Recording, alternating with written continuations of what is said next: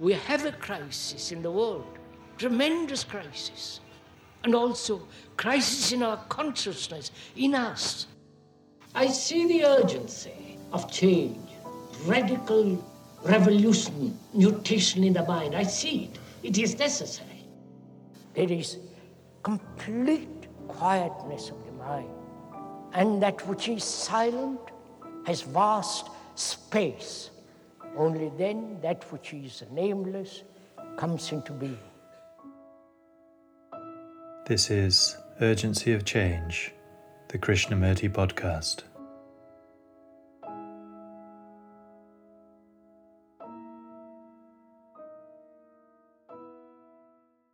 There can be understanding only when there is tremendous urgency. When there is urgency, there is attention, and out of that comes freedom. Hello, and welcome to episode 187 of Urgency of Change. Each episode of the Krishnamurti podcast is compiled from carefully chosen extracts from our archives representing Krishnamurti's different approaches to fundamental issues and questions we all face in our lives. This week's theme is urgency. Upcoming themes are culture, resistance, and being and becoming.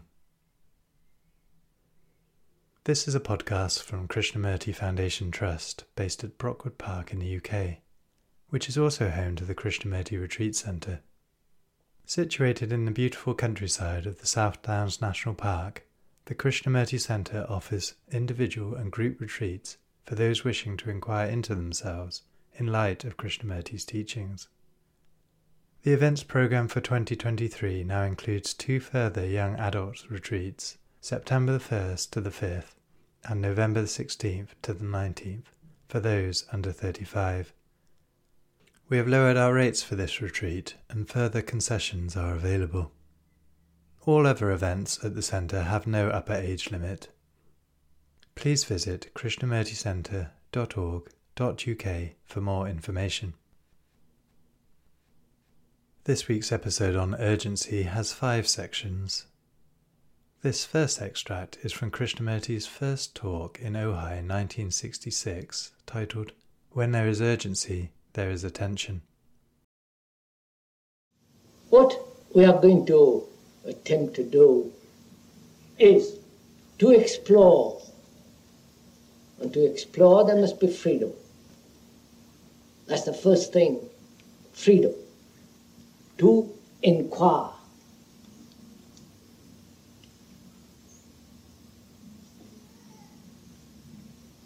Which obviously means freedom from any commitment, intellectual or otherwise, from any philosophy, from any dogma, so that the mind can look.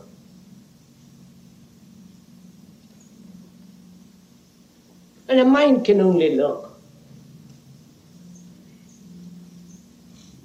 explore,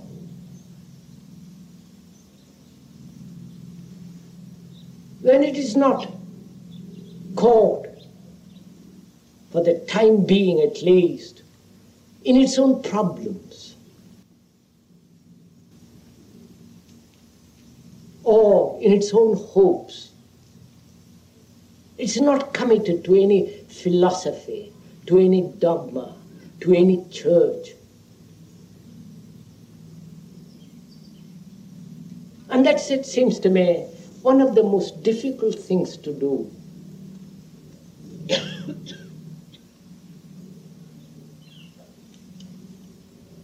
to look attentively at our own problems as a human being demands not only freedom but attention.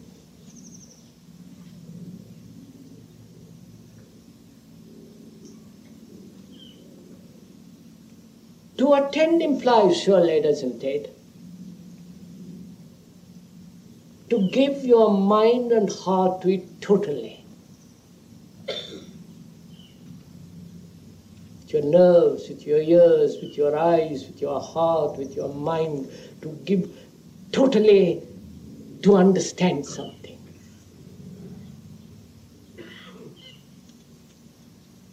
And to give so attentively, totally,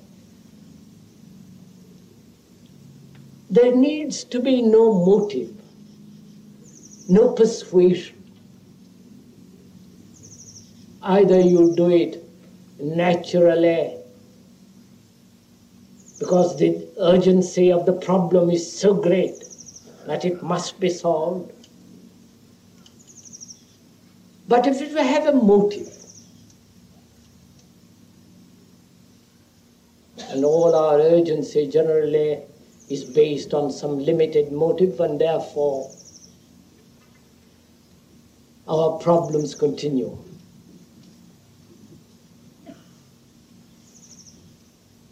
So the task for the listener, for you, is very great.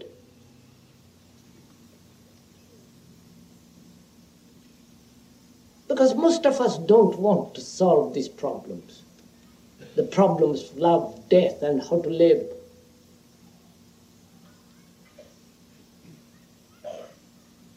And that's what we're going to discuss. That's what we're going to inquire.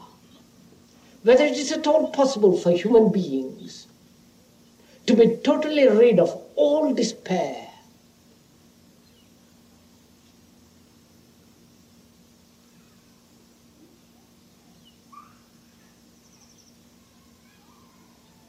Means to be totally free of all fear.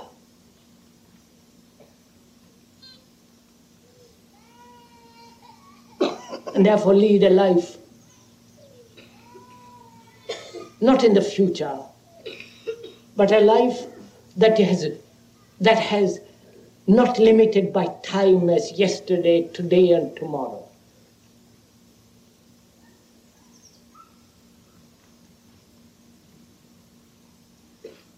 And whether it is at all possible to free the mind from all the centuries upon centuries conditioning.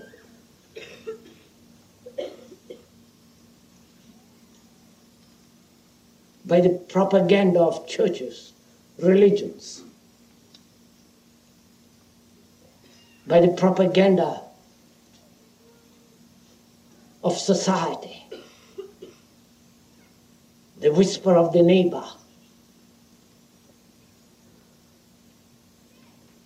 of the magazines, of the newspapers, of the politicians, of the priests, so that the mind is free. Otherwise, man will live everlastingly in pain and misery, sorrow.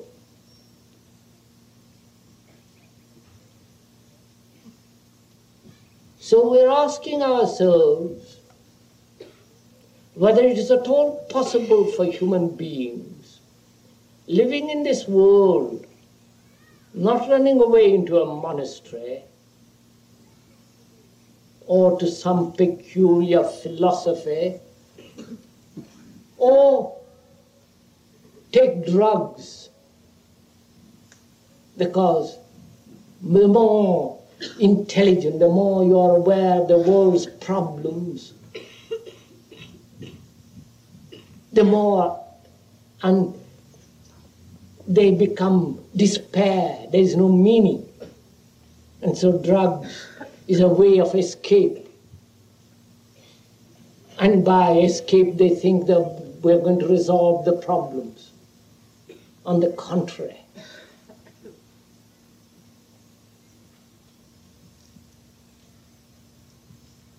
So,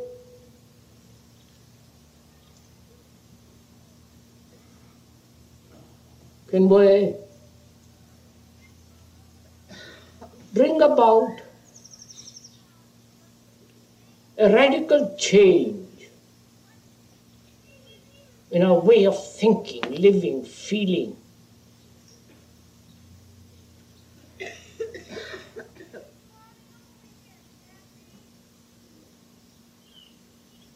Obviously, considering what the world is, we do. More aware one is of these extraordinarily complex problems, the more one wants a change, one wants a deep revolutionary change.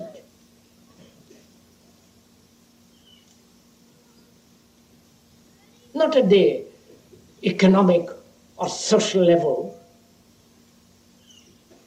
because they never do really solve any human problem. As the communist revolution has proved, they come after killing millions and millions of people, will come back to the same pattern.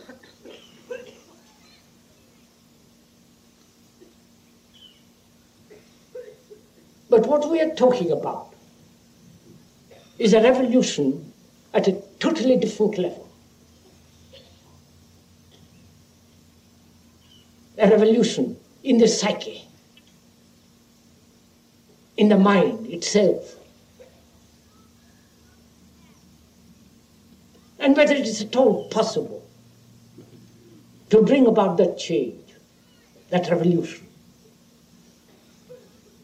not guided by our inclination, by our temperament, or compelled by circumstance, society.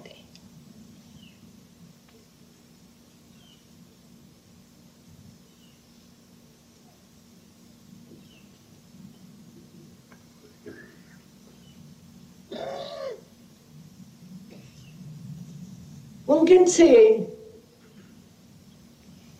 that one does change certain amount to a certain degree by circumstances,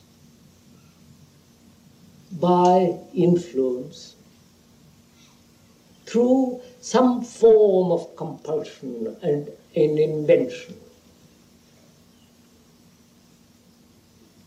That's, go, that's going on all the time in our life.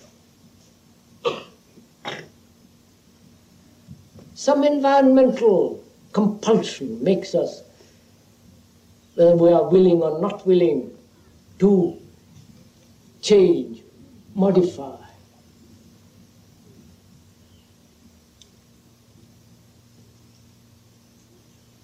But such modification doesn't alter the fundamental issues of life.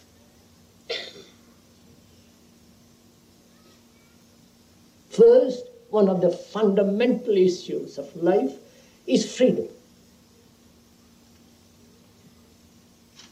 And that requires tremendous inquiry, intelligence, sensitivity to find out what it is to be free. Revolt is not freedom. Revolt against the present structure of society, which is completely bourgeois, middle class.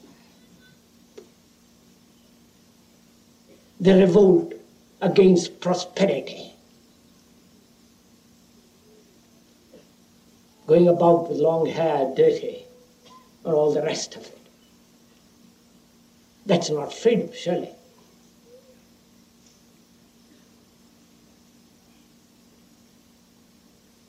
And we always regard, it seems to me,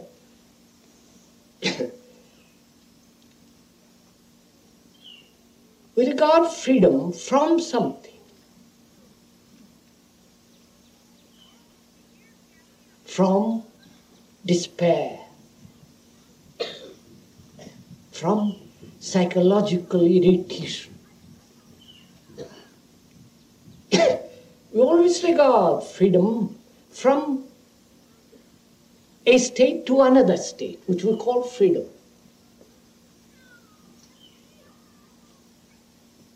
And if we examine it a little closely, such freedom is merely a reaction.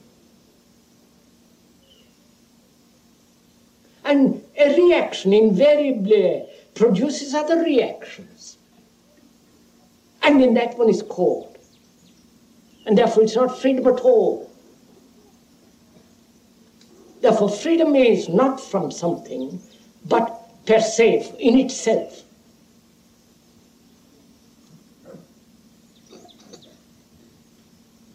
One is aware of the utter meaninglessness of life.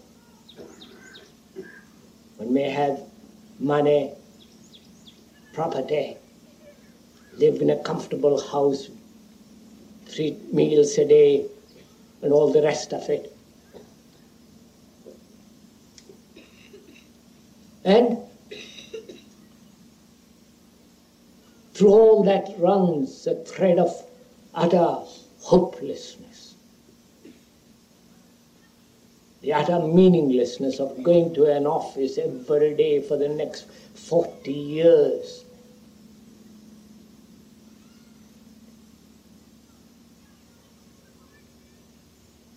Or for the rest of 40 years cooking, cooking, cooking, and washing dishes.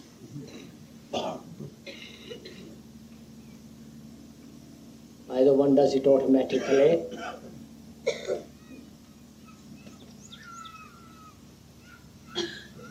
or one is compelled to do it, or one says that part of life and one has to go through with it. And at the end of it all, life has no meaning except one has had pleasure sexual or otherwise.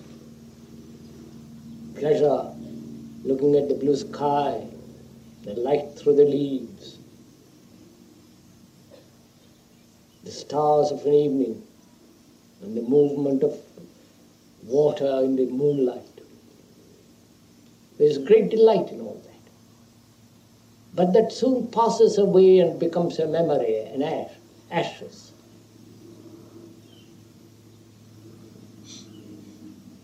And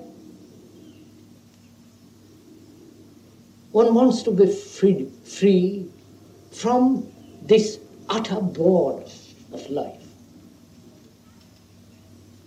And therefore, that freedom is translated into revolt.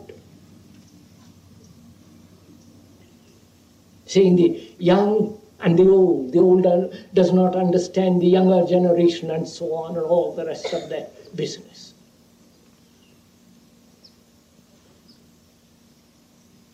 Whereas freedom comes not through revolt, it comes naturally when there is the intention, when there is the urgency and attention in examining the social psychological structure of what we are. To examine as human beings what we are. God, we are the result of a social structure. The society is you, and you are the society. You have built the society. according to our particular idiosyncrasies, greed, and all the rest of it. So, this psychological structure of what we are is the result of thousands of years of society, of communities, with their beliefs, dogmas, superstitions, with their hopes, with their gods, and all the rest of it. It is that one has to understand and go very deeply to be, to be free from the, that turmoil of the social structure, this psychological structure for, of what we are.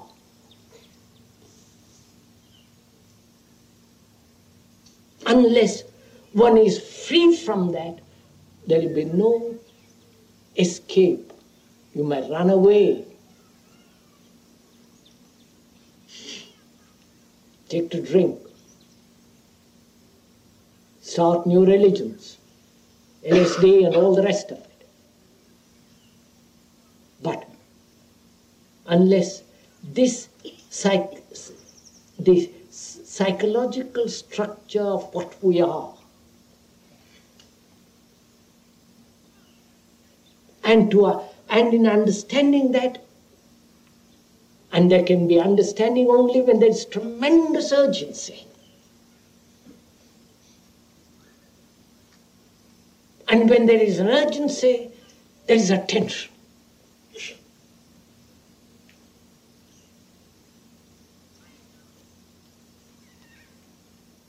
And out, out of that comes freedom.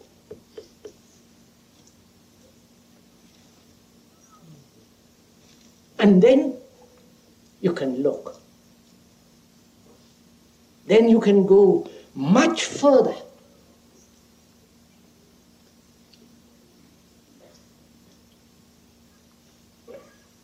Then you can begin to inquire if there is any truth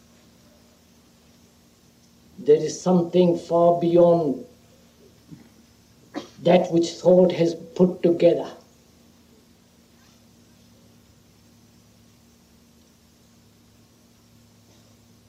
Was man throughout the historical process has always inquired. There is something beyond this everyday monotonous routine life. And when he inquired, it was an escape from the daily existence with all its despairs and miseries and conflicts. So when he inquired, it was an invention, it was a projection of his own desires, hopes,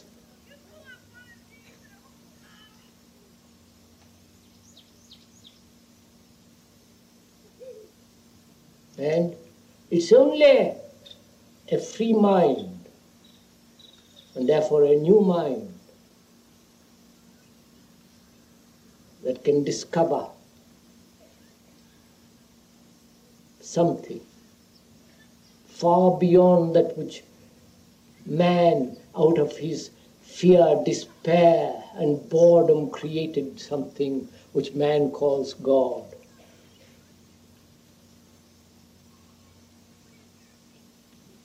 Our task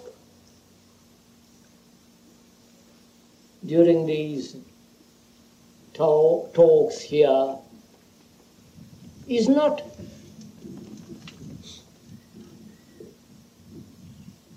to be stimulated, to inquire.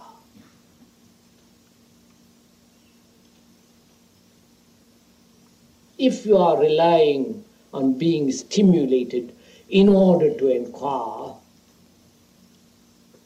then you depend on another.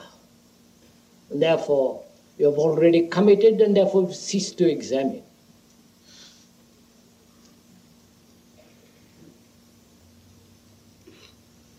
One inquires because of the urgency.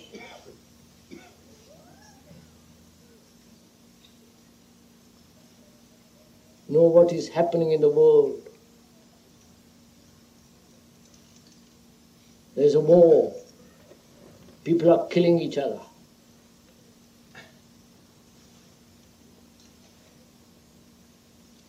And there are those who, who say this is not my war, my favorite war. I like another war.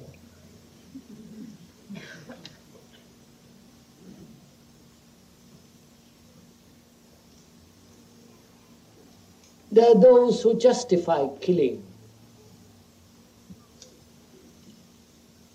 And this has been going on for 5,000 years.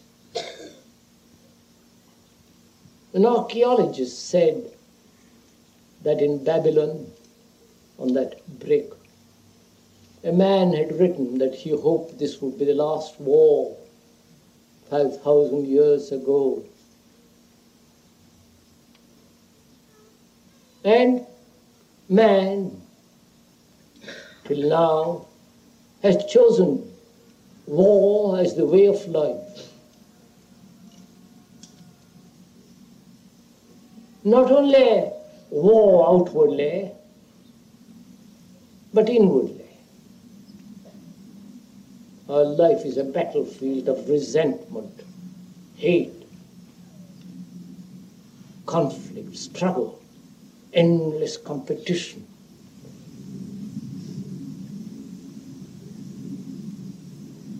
We may deny the outward war. Intelligent people generally do. And when they do, they do not belong to any religion, to any class, to any group, to any nationality, to any system of thought.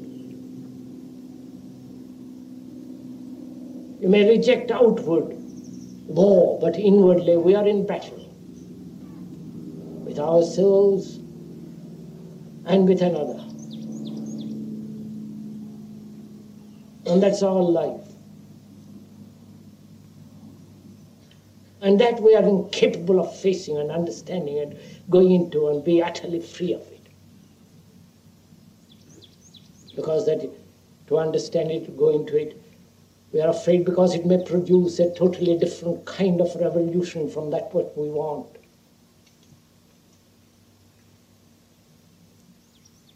So we avoid. And hence we continue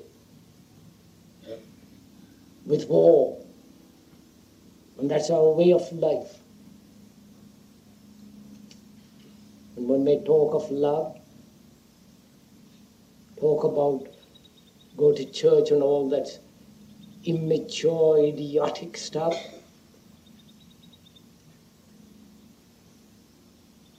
mm. but we continue to live a way that produces wars. To live without war means to live peacefully, without competition, without envy, without resentment.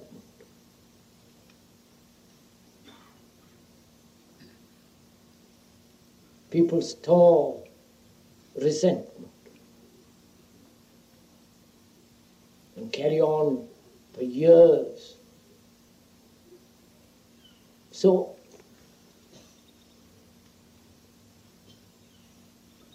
if we would bring about a different world, and we must, that's the only man's hope, a different mind, a mind that has observed all this observed how man has divided the world into nationalities, into races, into color, into religions. Observing all these inventions, putting them all aside completely.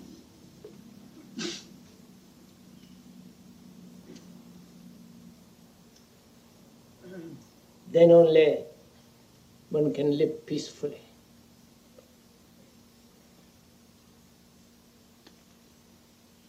then only you can be perhaps a world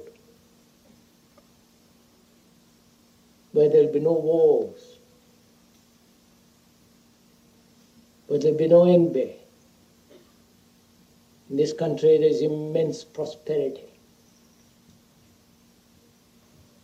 And in the East there is nothing at all. There is hunger, misery. Naturally they are envious.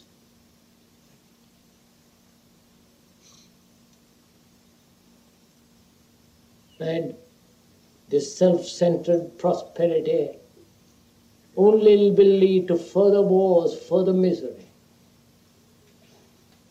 The political problem, there is only one, which is the unity of mankind. Not according to democratic or the communist or this or that policy, but actual unity of mankind. All this is not possible when thought is guided by personal inclination and temperament,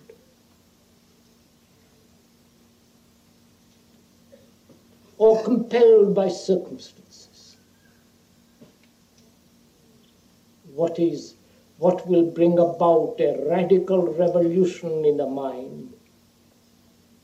Radical, fundamental mutation of the mind is only possible when we are capable of examining not at something else but our, of ourselves, not through a psychologist or an analyst. That's, that will lead nowhere. It may temporarily alleviate certain types of people who are neurotic and so on, but even then, that's, that's it, another problem.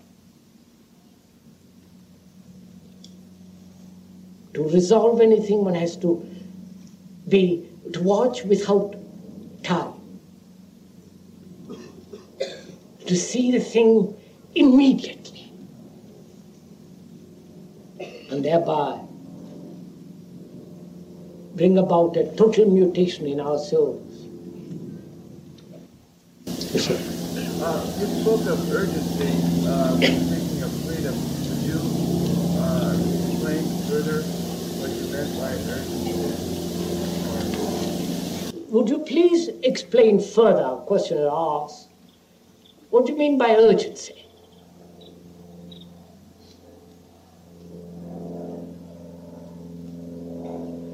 When we are in acute physical pain, there is an urgency.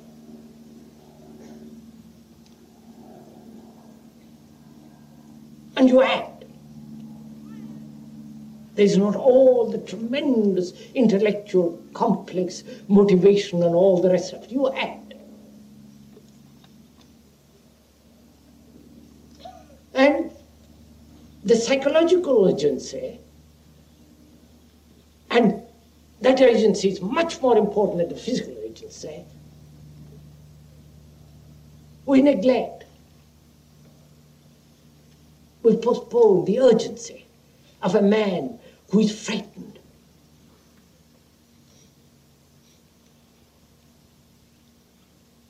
The urgency to resolve it and to find out it's at all possible to psychologically to be totally free from fear.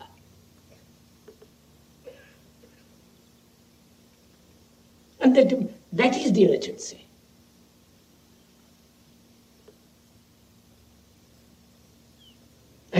To inquire into this whole question of fear. Is it possible to examine, to find out what is involved in the question of fear? There is not only, which we shan't go into now because it's, it's a, a very complex problem, fear. In that problem, is involved the whole process of machinery of thinking.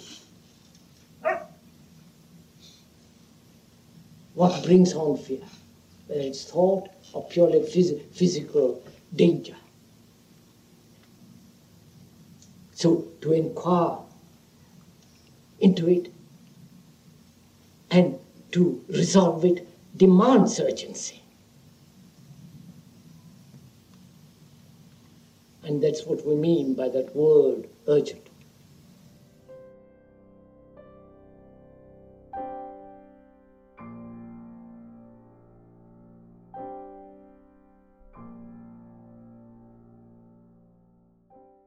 The second extract is from the fourth talk in Saanen, 1970, titled The Very Urgency of Change is the Change.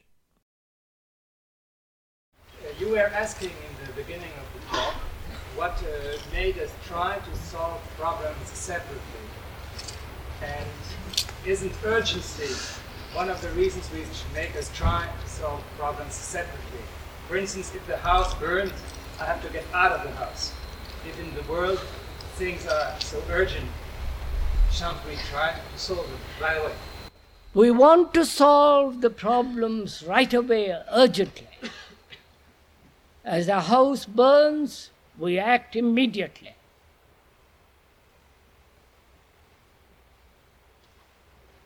As we said, if you see the danger, you act. In that action, there is no impatience. There is not a question of urgency. You act. Please watch it, sir. The urgency and the demand for action immediately can take place only when you see the danger. Hmm? The danger of the me as thought dividing the world into this mess. When you see the total danger of it, and the seeing is the urgency and action. Look, sir, if you really saw starvation, hmm? we've been brought up in starvation, not you people. We, in India. We know what it means having very little food to eat. And see how this starvation has been brought about. Callousness of people, governments. Hmm? the inefficiency of the politicians. They must always be inefficient because they're concerned with their party with which they identify their own petty little arrogance. And this is happening all over the world. And you see the urgent, the see this nature of it. And when you see the nature of it, hmm, what do you do? Tackle one starvation by itself? Or do you say, look, this whole thing is, the, is a psychological issue which is centered in the me, hmm? brought about by thought.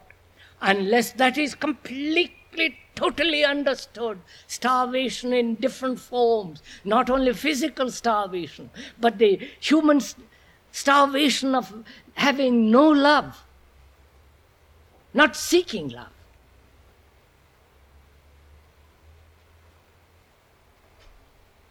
You will then find the right action. The very urgency of change is change. Not the change that will come about through urgency. I don't know if you see that.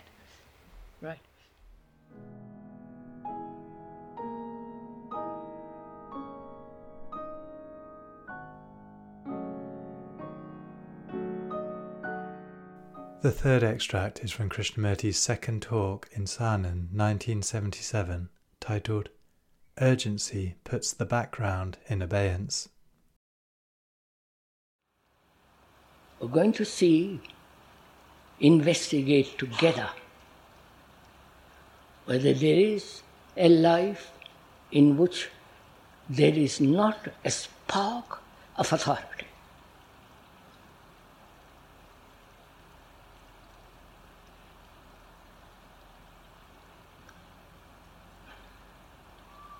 Now, how are we going to investigate it?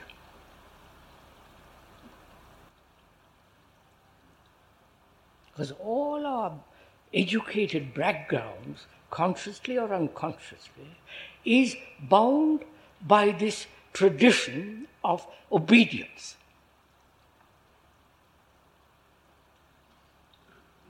Obey. They know better than you do. Therefore, the wise, the aristocracy of the wise, is the salvation of the foolish. It's a good old, you know this, you heard about this.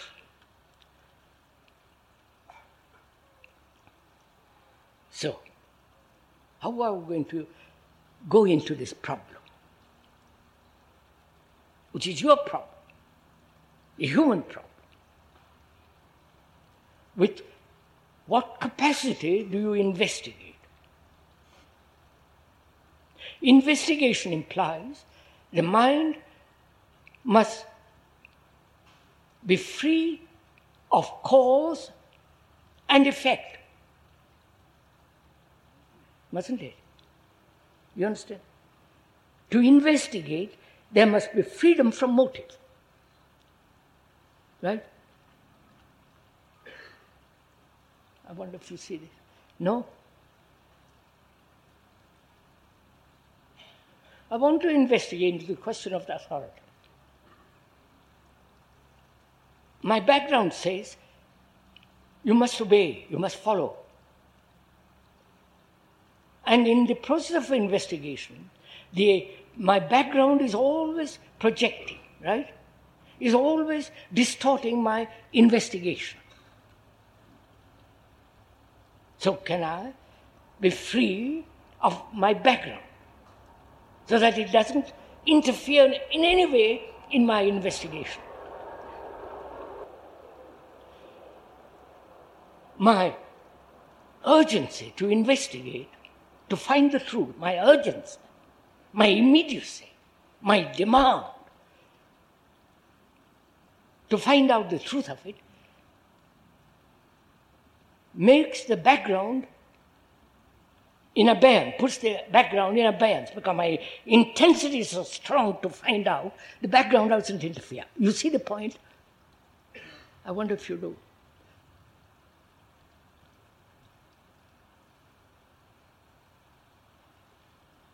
which is my. The background is so strong. My education, my conditioning is so is accumulated for centuries. I, the, consciously, I can't fight it. I can't push it aside. Right? I can't battle with it. I can't. I have no time to take it through analysis step by step. It's, life is too short. So, my, my very intensity to find out the truth of authority makes my background much further away. You follow what I mean? It is not impinging on my mind. Do, would you see that? Do you see that? It's reasonable, isn't it? It's logical, it's sane. To fight the background intensifies the background, right? But the urgency to find out the truth of authority, the urgency, because it is tremendously important to, to discover the truth, because then there is a freedom to look to investigate, to find out. Right? I hope I'm not pushing you through my intensity. So, are you prepared to investigate this whole question of psychological, external, or imposed authority of human beings by other human beings? to find the truth of it. Which means to find the truth, there must be no motive, no cause for the investigation into the truth of authority. You understand this? I wonder if you this is asking a tremendous lot, isn't it?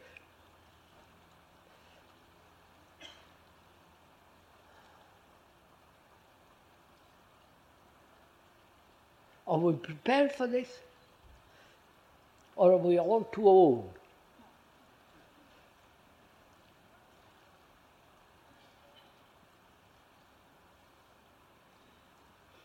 Doesn't matter. If you're too old, it's your affair. If you're not intense, it's your affair. I want to find out the truth of it as a human being. Not now, I've uh, I've gone through all this for the last 50 years, so I'm out. Doesn't mean a thing to me or any authority.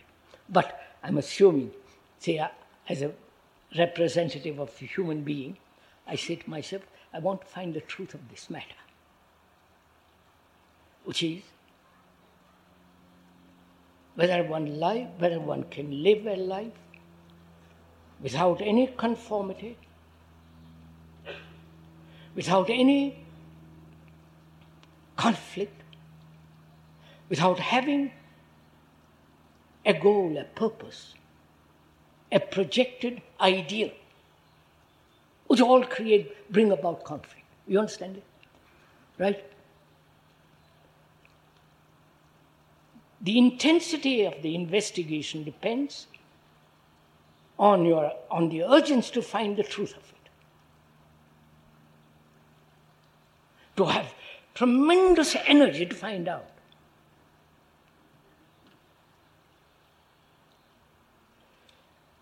Most of us dissipate this energy. Goodness, how hot it is.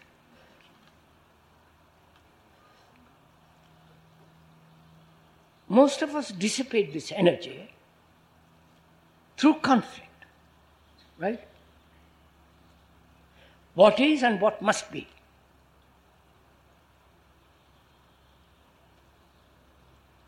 If we see that what must be is an escape or an avoidance of the fact of what is,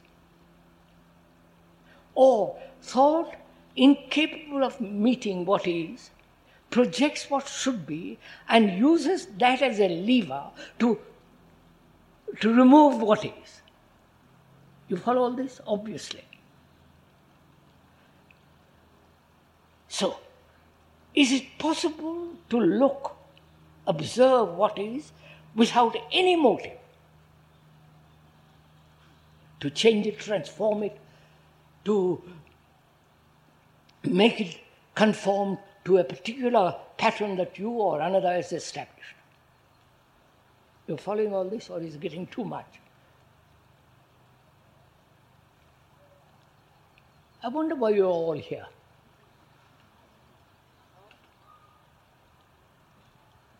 Huh? I would like to find out, if I may, why you're all here. You can't answer me. Naturally, each one. But are you out of curiosity? Or listen to some uh, Asiatic person with some peculiar philosophy? Or are you here because he has a reputation? Or you have read some books and say, Well, I wonder if I can, by reading books, I can't understand the man, but I will go and listen to him and find out if I can understand.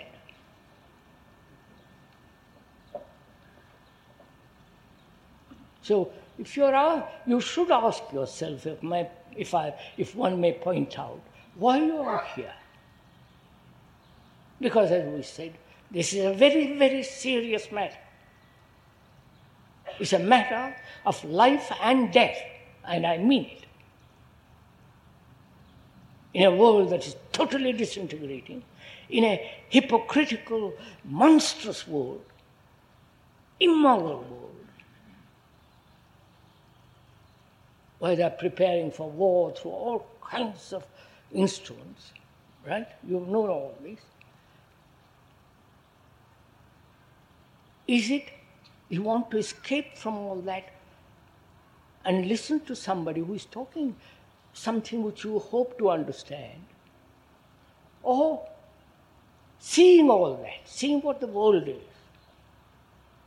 the divisions, the conflicts, the corruption, the pollution, the horrors of killing each other, all that's going on in the world, seeing all that, you say there must be a way out of all this an intelligent, rational, sane way out of all this mess. If that is your intention, then you are serious. But just come here casually and listen casually and agreeing or disagreeing, you know, that has no meaning whatsoever.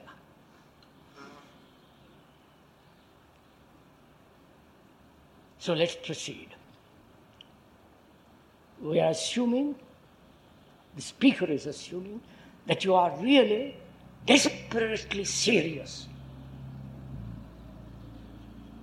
in a nice, humorous, in a humoristic way serious.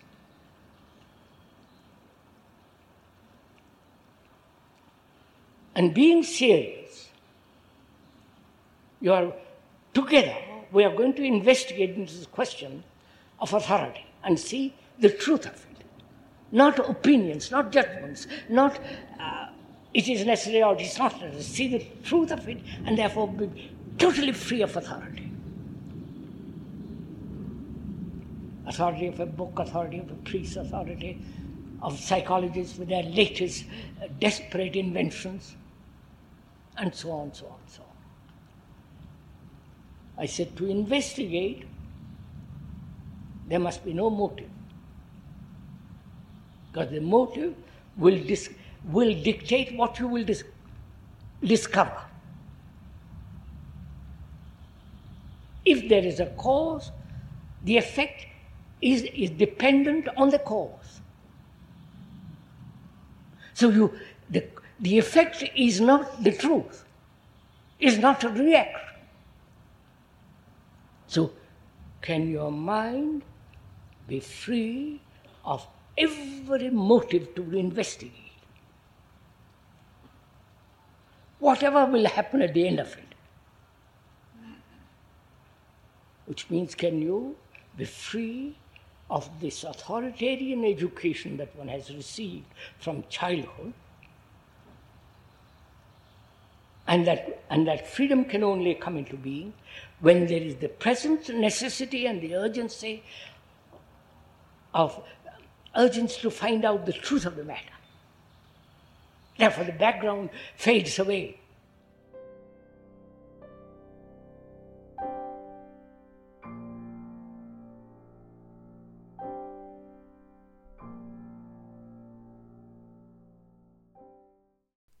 The fourth extract is from the fifth talk at Rajghat in 1964, titled The Urgency of Love. If there is love, there is peace. Because you would educate your children not to be nationalists, not to uh, have only a technical job and look after his own petty little affairs. You would have no nationality, there would be no divisions of religions if you love. But as these things actually exist, not theoretically, they exist brutally in this ugly world, it shows that you have no love. Even the love of a mother to the, of the, to the, uh, of a mother of a child is not love. Sorry, it's not love. If you really, if the mother really loved her child, you th- do you think the world would be like this?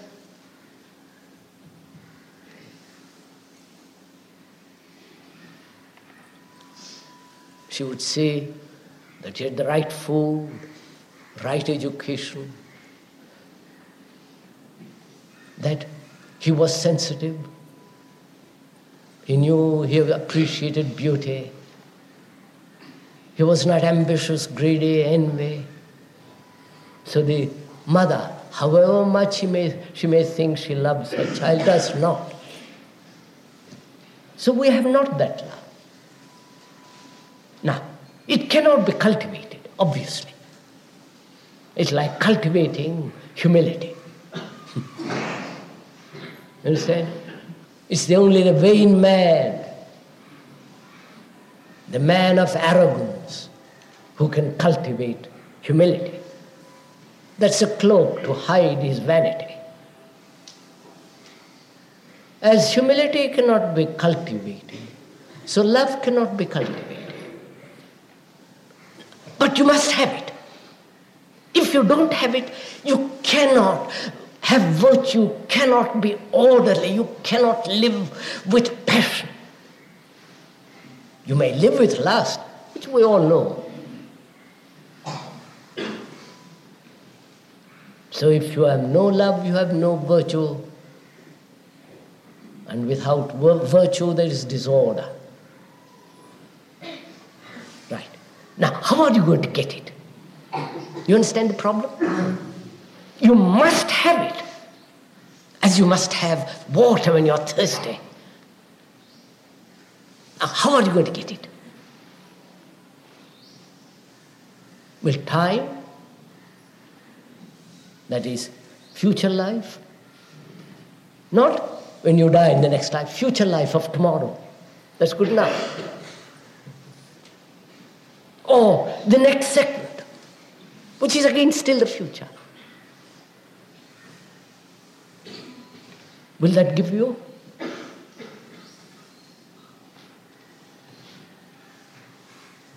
This sense of love with care, which means beauty. You know, love and beauty go together, they're not separate.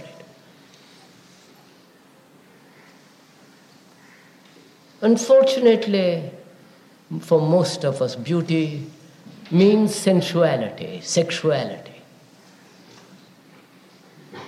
Your scriptures, your saints, your gurus, your sannyasis, all of them have done this to you.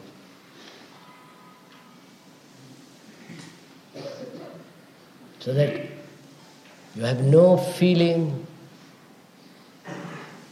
no beauty, no love.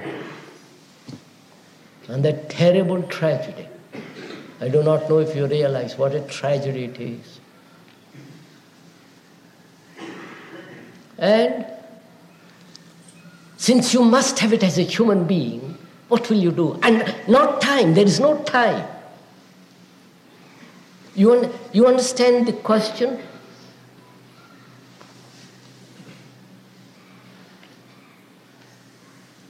You can't say, well, I can't, I can't live with, without love because I've lived without love.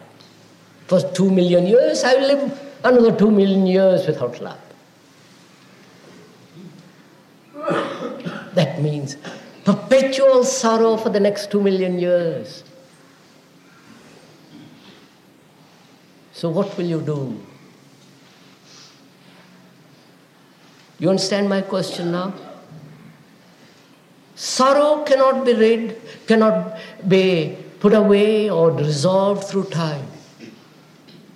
Nor can love be invited through time.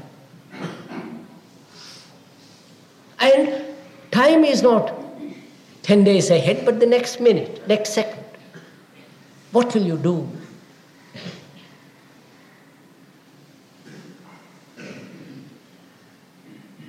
Will you jump in the lake? Because unless you find that, you are, you are already in the lake.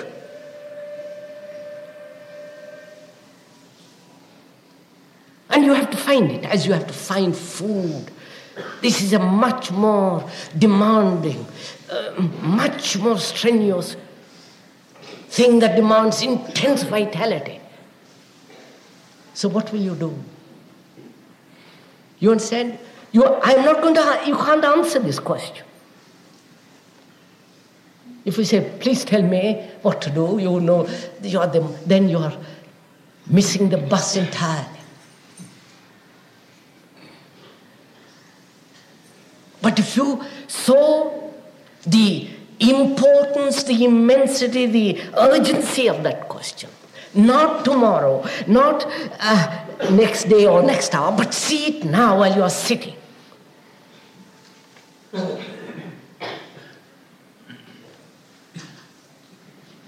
And to see that you must have energy, not just, well, be say, well, it doesn't matter.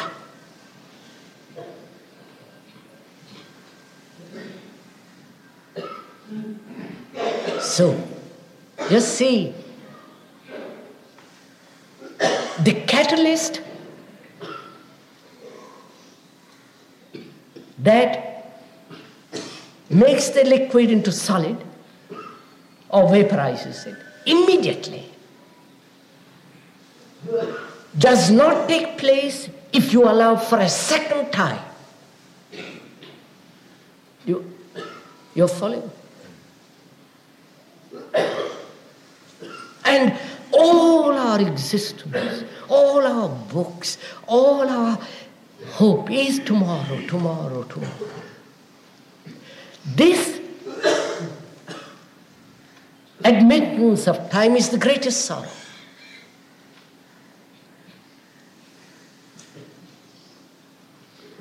So, the issue is with you, not with the speaker and for from whom you're going to get the answer. There is no answer. That's the beauty of it. You can sit cross legged, breathe rightly, or stand on your head for the next 10,000 years. Unless this question is, you have put it to yourself, not superficially, not verbally, not intellectually, but with your whole being.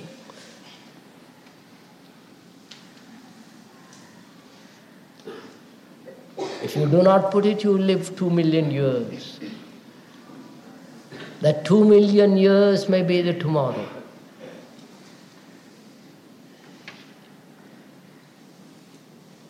And so,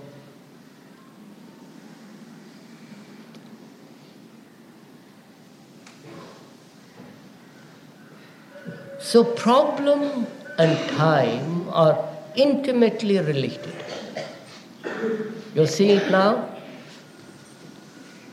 And as sorrow and love cannot be resolved or love cannot exist through time, what is, listen, what is the state of your mind that has put this question?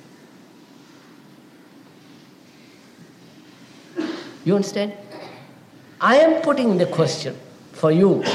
But if you put that question for yourself, not casually, sporadically, when, it, when you have little time to spare, but actually put it.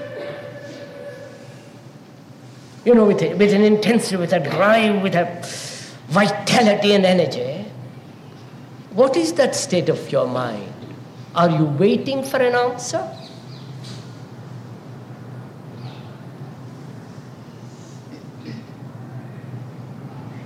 If you wait, back again the whole repetition. If you ask somebody what is the answer, you're back into the proposition that you will somebody knows and you don't know and he will tell you what to do. And that's the most terrible thing to demand of a man or of yourself.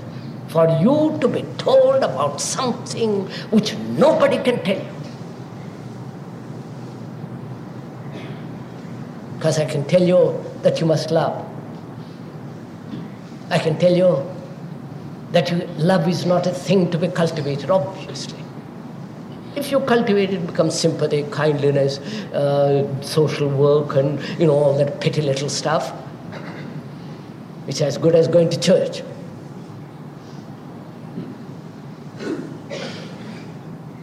But it's not love.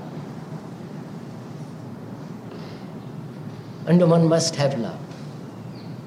Now, if you have put that question, then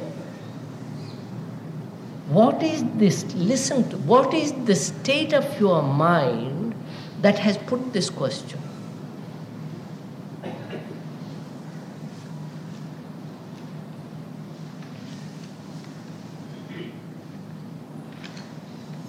Is it expecting an answer? Is it waiting?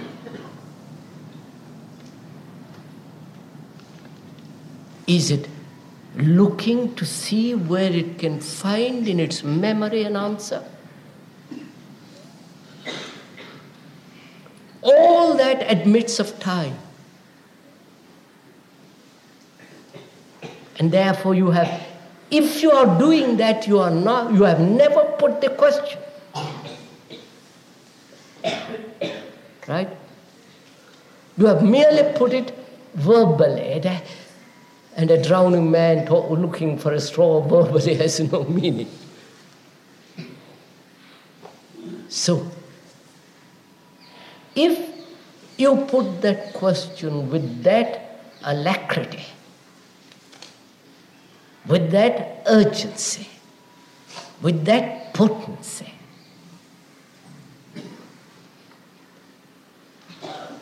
please listen carefully. Then what takes place in the mind? Because it has it will not allow time to come and interfere.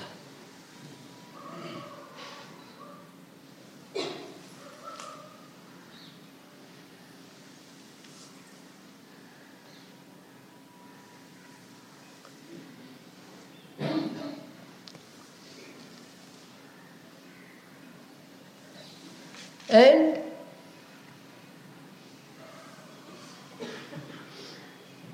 a mind that is of that is not caught in time and therefore not be, does not belong to society which doesn't mean it runs off becomes a hermit, a sannyasi, a monk, and a, that is just an escape from life. Escape in its own self induced, hypnotic visions and mysticism. That is not. That has nothing to do with reality. Reality is to see the human existence every minute of the day with fullness, with vitality, with urgency. And it is only such a mind is the religious mind, not no other mind. So, what takes place when you do not allow time, when the mind does not allow time to come in, though the mind itself is the product of time. You, you, because your mind, the brain, is the result of two million years, and oh, much more probably. Many more million years. And you are asking, and the mind is asking that brain, you follow, to not to be controlled by time not to be shaped by time, not to respond to time. Because great, certain parts of the brain are still animalistic. I won't go into all that, that's fairly, you can read a book and you'll know about it. Or you can observe yourself with much simpler and much quicker and more direct. You can see some part of the brain, which is called the cortex and so on and so on, that is still animalistic. And there's a great part of the brain which is not touched by civilization, by, cul- by culture, by the mind, by the brain, the animalistic brain. There are certain parts, and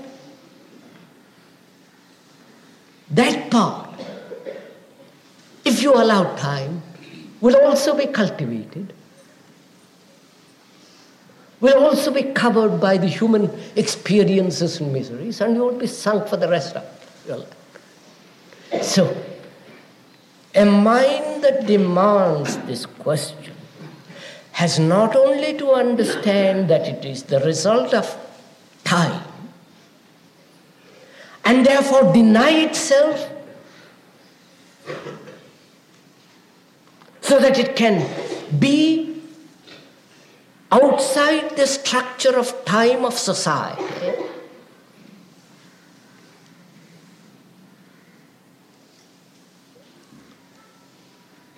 then you will find I'm now. Up to there, you can proceed. Up to there, you can come. Not only verbally, but actually, if you've gone through, if you are sitting here and have listened, really listened, with a, an urgency, with an intensity. You'll have come to that, obviously. That you have no longer held in the clutches of time. The mind, though it is the result of 10 million or more is because you have seen the whole process, have understood it, immediately is out. Then, up to then, one can come. But to go much further, because that's only very, that's fairly obvious when one sees this thing. That's a child's play.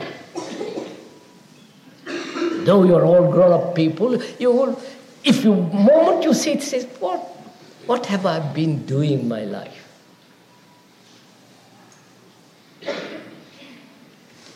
Then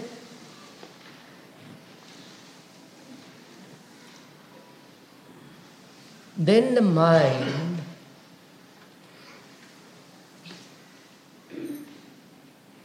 has no deceptions, has no pressures.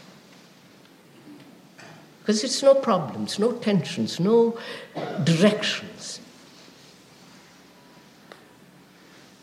Therefore, such a mind is has space, an infinite space, both in the mind and the heart. And it is only in that infinite space there can be creation. Because sorrow love, death, and creation are the, are the substance of this mind which is free of sorrow, which is free of time. And so that mind is in that state of love. And when there is love, there is beauty. And in that sense of beauty, in that sense of vast, infinite space, there is creation.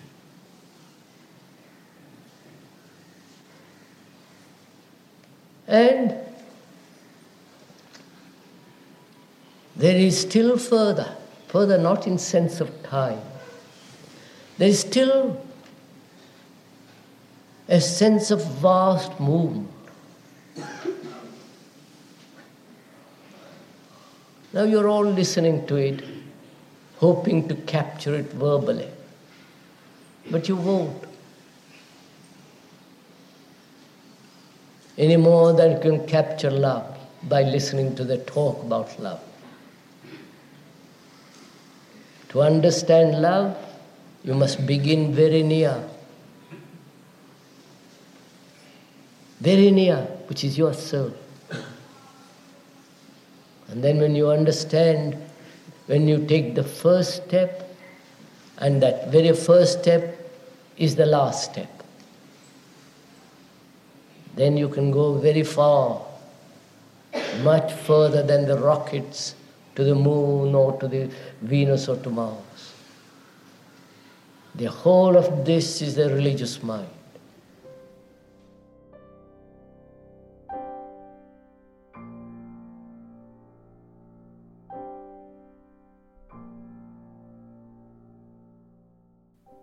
The final extract in this episode is from Krishnamurti's first talk in Saanen in 1978, titled Urgency Removes Interference. If you have looked into the mirror carefully, seriously, not merely at your face, your hair, your eyebrows, and coloring, and all the rest of it, but look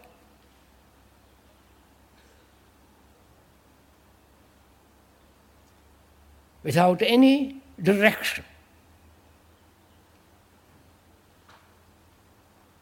But the direction is a distortion.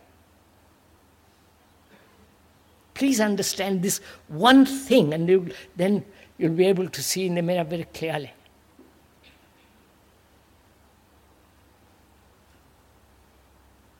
we're always acting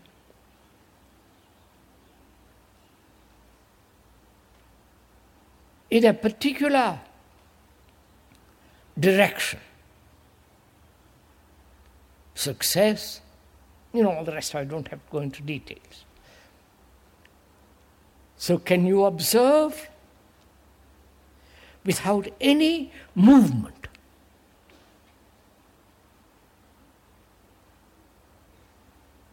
The movement being thought looking.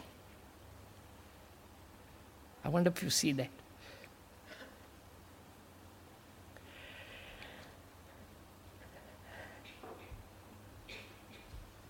You see, when you look at anything, doesn't matter what it is, thought is looking. Have you discovered that? Or imagination, fancy, memory, the past. Right? Can you look without the movement of all that? Otherwise, you can't see clearly. See the logic of it, reason of it. If you see the reason, the logic, the sanity of it, that very sanity will say, will put that aside. It's the unhealthy that bring all this in. It's the healthy that look because they're sane. Which means sanity is not possible when you remember all your illnesses, all the past pains. But when those are put aside, you can look very clearly without any difficulty. The looking then puts aside, pushes aside all those things which are not sane. You understand what I'm saying? The very urgency of looking puts aside the those things that prevent actual looking. Right? Is this clear? One thing clear. The very urgency of something, understand?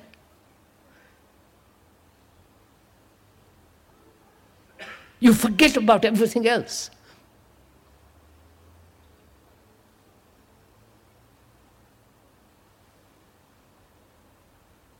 The urgency of someone dying or far. Any, the urgency dispels totally the movement of the past. You act.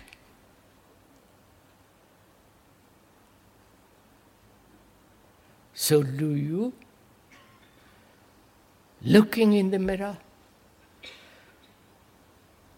and you are looking at the mirror without any persuasion, without any pressure, Because there is no speaker, but you are just observing yourself in the mirror. And the reason logic has told you the world, with all its violence, brutality, insanity, is brought about by the center. In the name of peace, in the name of Christ, in the name of um, nationality, brotherhood, you know, all the rest of it. Can you look? And the intensity and the urgency of watching dispels any interference of thought with all its images, associations.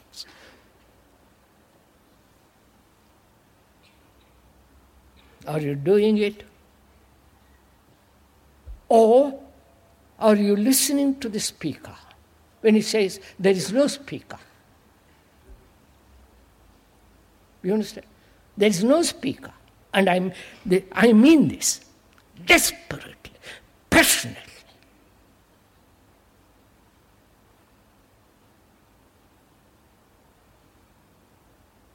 And I say this with great affection, love. Because then you are, cons- you are looking at the mirror yourself, not the speaker is influencing you, coercing you, mm, urging you, persuading you.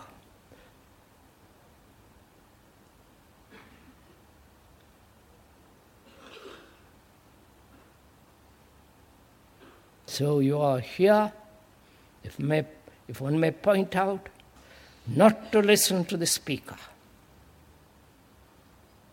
but to listen, observe yourself in the mirror. And the whole history of mankind is revealed there. And when you look with intensity, it becomes so very simple.